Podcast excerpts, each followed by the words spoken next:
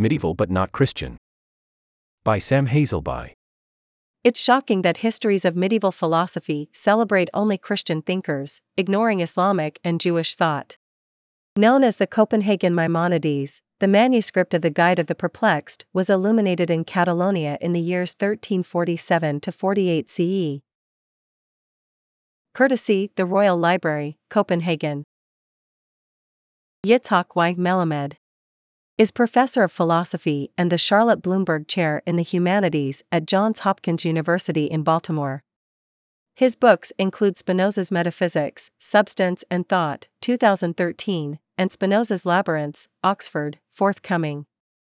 He is also the co editor of the Gross Library of Jewish Philosophy, a new, 40 volume series of bilingual editions of medieval and early modern Jewish philosophical works. Syndicate this essay. Donate. In 1989, Cambridge University Press announced the publication of a new, three volume book series, The Cambridge Translations of Medieval Philosophical Texts. The first volume, edited by Norman Kretzmann and Eleonore Stump, and dedicated to logic and the philosophy of language, contained 15 medieval texts, of which 15 were composed by Christian authors. The second volume in the series, this time focusing on ethics and political philosophy, appeared in 2000. 17 of the 17 texts included in this collection, edited by Arthur S. McGrade, John Kilcullen, and Matthew Kempshall, were authored by Christian writers. Late medieval Jewish or Islamic texts on ethics or politics. Not in our school. The third volume of the series, this one dedicated to mind and knowledge, and edited by Robert Pasnau, appeared in 2002. It contained 12 texts, of which 12 were Christian. No Islamic or Jewish sources made the cut. Due to the success of the first three volumes, the press decided to expand the series by two more, devoted, respectively, to metaphysics and to philosophical theology. It would not be rash to predict that neither volume will include any works by Islamic or Jewish authors. In all likelihood, a reader of this series would get the impression that there simply were no Islamic or Jewish philosophers in late medieval times, or, at least, no Jewish or Islamic philosophers who wrote on logic, philosophy of language, ethics, politics, or philosophy of mind, or whose works deserve any attention. But perhaps we are jumping to conclusions. Perhaps it was the unavailability of competent translators of medieval philosophical texts in Arabic and Hebrew that accounts for this strict exclusion of such works. If that were the case, then we might, of course, wish to inquire about the reasons for the absence of competent translators. But, for all I can tell, the issue of availability of translators from Arabic and Hebrew had nothing to do with the exclusion of Jewish and Islamic works in this series. If this omission were merely a technical matter, it would be easy for the editors to accommodate such difficulty by retitling the series The Cambridge Translations of Medieval Christian Philosophical Texts, My Emphasis. This would seem to be a simple matter of truth in advertising. And, yet, they did not make this simple qualification. Why did the editors of the Cambridge Translations of Medieval Philosophical Texts not adopt a title that would specify that the series was restricted to Christian texts? Presumably, the specification would make the series look much more parochial, as it indeed is, being a set of anthologies devoted to a specific religious tradition. In attempting to present the Christian tradition as the only game in town in late medieval philosophy, the editors of the series apparently thought they were representing universal philosophical discourse, rather than that of a particular religious tradition, and thus the exclusion of Islamic and Jewish works became a device for asserting the universality of Christianity. An alternative explanation for the exclusion of medieval Islamic and Jewish philosophy might be that the series editors were simply unaware of the exclusionary, distorting, and discriminatory nature of their editorial policy. They may have innocently assumed that medieval philosophy is just Christian philosophy. Ascribing conceptual blindness of such a vast scope to highly competent scholars seems to me barely credible, and yet we cannot absolutely rule it out since such blindness is indeed a common mark of activity dominated by ideology. Before we discuss what readers of the Cambridge volumes are missing, let me make one brief observation. Current Anglo American philosophy is seriously, and rightly, engaged with the question of how to rectify the historical exclusion of various groups from the philosophical tradition. The neglect of medieval Islamic and Jewish philosophy from the historiography of medieval philosophy is only partly like the exclusion of other groups, however. There is a crucial irony to this particular exclusion.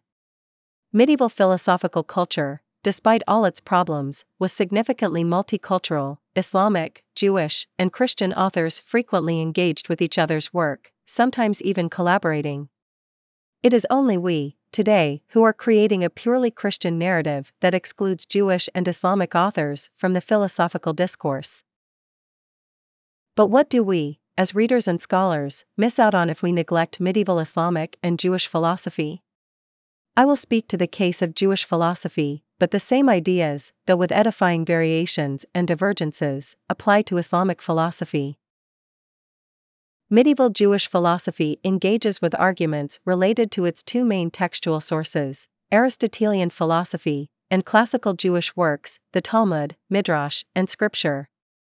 So far, this characterization is not that different from medieval Christian philosophy. However, on a closer look, the differences abound.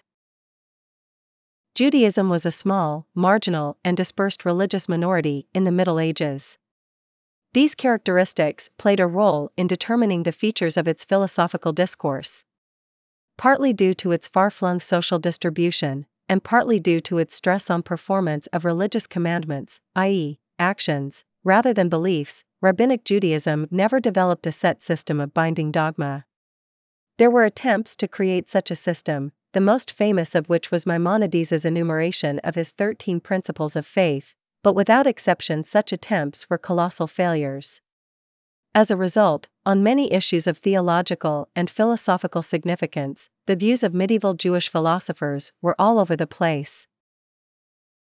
Some claimed that God has no physical features, while others viewed God as encompassing all of space within himself, or even as having a body. Some viewed God as having no personal features whatsoever, while others ascribed to God feelings, such as regret, love, and even guilt. Does this variety of perspectives reflect a principled commitment to tolerance of diversity? Not necessarily. A certain degree of tolerance was required for the sheer survival of Jewish communities. The price of a harsh policy against dissent would have been the loss of members of the community, and, for such a small community, such a loss would be a heavy price to pay. Medieval Jewish philosophy was, above all, deeply informed by the literary persona of a single author, Moses Maimonides, 1135 1204. Maimonides was not only the greatest medieval Jewish philosopher, but also one of the greatest rabbinic authorities of all time. His Mishneh Torah is still widely considered one of the two most authoritative codifications of rabbinic law. And yet, paradoxically, Maimonides was also considered by many Jews to be one of the greatest heretics of their religion. Maimonides privileged daring, unorthodox philosophical positions, denying that God has any personality. Although Maimonides was quite loyal to the teachings of Aristotle, he took far bolder positions on theological issues.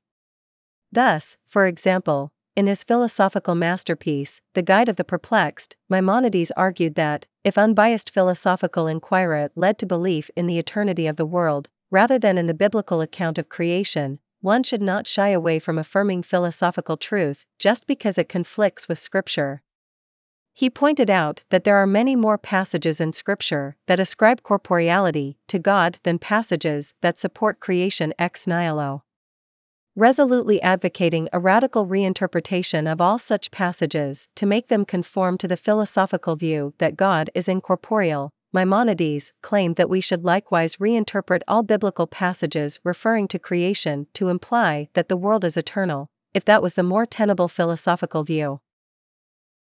On several key religious issues, Maimonides also privileged daring and unorthodox philosophical positions, denying that God has any personality, can a non person be a lawgiver, as well as naturalizing the notion of divine providence, so that reward is just the natural result of conducting one's life rationally and properly.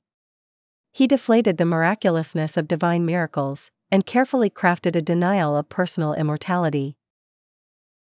The first reactions to Maimonides' claims were quite volatile, but his supporters were also numerous among the rabbinic strata.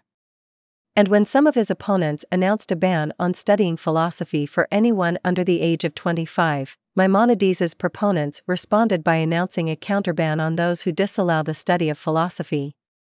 Maimonides' followers were numerous among medieval Jewish philosophers, and, within a short period of time after his death, one can already speak about a Maimonidean school, or rather, schools, of philosophy, distinguished from each other by the degree of boldness in their pursuit of the philosophical truth, regardless of its agreement with common religious beliefs and norms.